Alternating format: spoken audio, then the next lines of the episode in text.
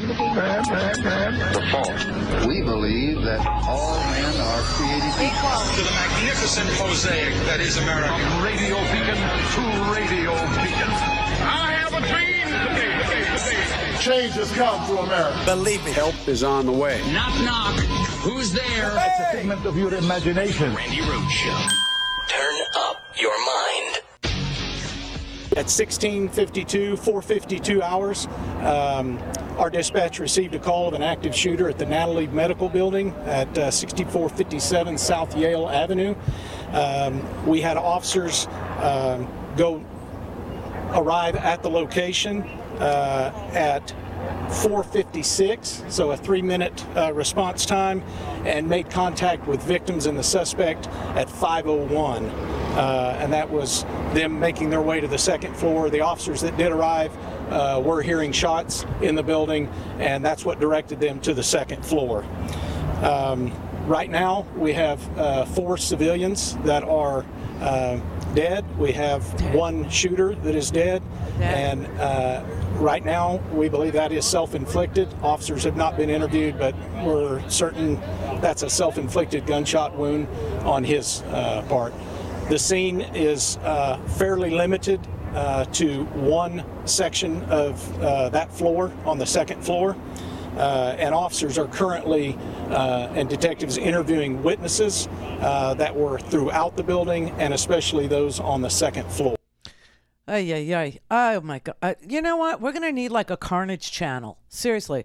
We're to need like, uh, you know, uh, you know how we do traffic reports in the morning? You're to have to have like Sky 5, uh, the gun violence report for the morning rush and then the afternoon, uh, you know, uh, schlep home, right? I mean, there's so many, 20, we've had, this, I, 104 people have been killed in 20 mass shootings in the last eight days since Uvalde. Since Uvalde. We're going to need an app for people, an app for people so that they know, you know, pretty much where the shooting is. Or maybe we need an app that shows where the shooting isn't. Do you know what I'm saying? Just, uh, you know, the gun violence uh, channel, uh, you know, Carnage Central, something like this. I, you know, bullets are they're just bullets are flying in Tulsa. Please wear your flak jacket today and bundle the baby in the ballistic blanket. Oh my God, this is incredible. So uh, this is America. This is the place that we uh, that we made. This is the place that we self-governed ourselves into this. And uh, this guy, this one here, had a grievance. Yes, this was a grievance uh, killing. This was somebody who was specifically targeted by the shooter. His name was Michael. The shooter's name was Michael Louis. He bought his AR 15, or at least an AR 15 style weapon. You know, you have to be so accurate with the gun nuts. Uh, or else they uh, start trolling you and bullying you, which is leading to people actually doing violence. But um, Michael Louis bought his semi automatic rifle an hour before he went and shot the doctor in the hospital in Tulsa who did his back surgery.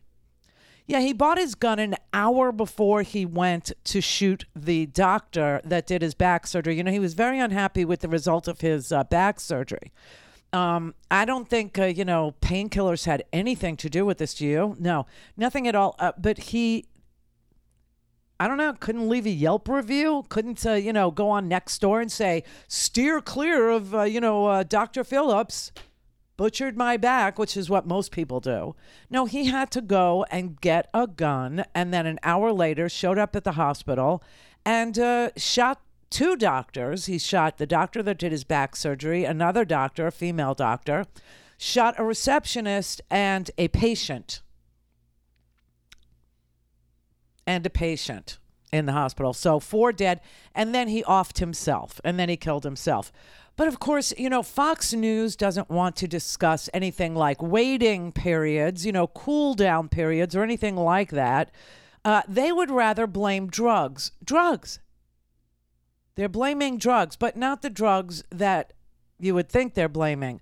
You know, Laura Ingraham is um, going to owe people money. I don't know if it's in the public domain or not. You remember the 1936 movie Reefer Madness? Yeah, Laura Ingraham is uh, doing a replay of Reefer Madness. Oh, uh, you know, Kay, Kay, here, take a puff. And then she flies out the window. She's literally telling her audience that the drug responsible for mass shootings, or the thing, let's just do it this way the thing responsible for mass shootings is not the gun. No, it's the pot. It's the pot. She's actually trying to sell this ridiculous idea to her audience because the right wing will do anything at all to blame everything and anything except the implement of death, except for the gun. She she's not even willing to like say, "Oh, he bought the gun an hour before he went on a killing rip." Maybe we should have uh, you know waiting periods. You remember when we had things like twenty four hour waiting periods? Yeah, but that was for abortion. Uh huh. How about a 24 hour waiting period? They don't even wait 24 hours between the purchase and the mass murder now. You know what I'm saying? It's it goes woo so fast. Now, I don't know if she knows anything about the pot. I, I don't I don't know, but um you know, it seems to me that if you smoked a joint, you either might forget to kill somebody or the couch lock will keep you in place. Do you know what I'm saying? So she wants to blame a drug that is largely not addictive for and associated with lethargy and overeating with violent gun violence with I, I, I i'm not making this up this is really sick and twisted and for those of you who don't watch that channel um, you really need to understand just how they flail around trying to distract their elderly audience from understanding what's causing gun death. It would be guns for those of you who watch that channel. But she's really interested in this. Considering the horrific carnage here from other tragedies we already know about where high potency cannabis may have played a role, it's important that Americans have more answers. We deserve to know the truth about this multi billion dollar and growing industry, how it's affecting our young people, our working age population, and even our military readiness. You do know you're drug tested in the military. Okay, so could, could we just get rid of that particular uh, screed? Yeah, but um, she she if you didn't know what she was talking about there, you might think she was talking about guns, but she's not. She's talking about high potency pot. She's talking about uh, the pot that I grow. She's talking about the pot that you grow. She's talking about the pot that we get at dispensaries. She's talking about the pot of today versus, you know, the pot of yesteryear, right? Remember uh, the seedy pot. She's she's saying that the high concentration of THC in the pot that we are familiar with today is responsible for gun violence. That's what she's saying. She even brought a doctor on uh, to discuss it. It was initially reported that he was a user. In fact, he got angry that his grandmother and his mother didn't want him to use marijuana. But again, we don't know more. It was just mysteriously taken out of an article in the New York Times. But why aren't people in general not talking more about the pot psychosis, violent behavior uh, connection? The pot. Well, that's a very good question, Laura. What we find in the studies, it's very clear that the use of the high potency marijuana is strongly associated with the development of psychosis.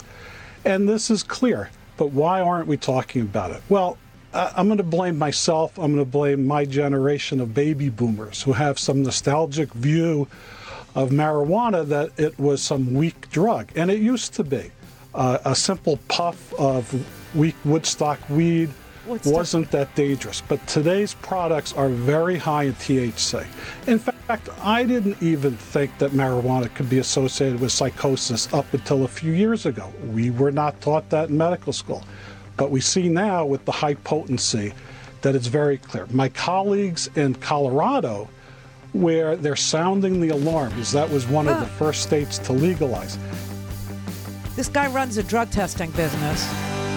That's what he does.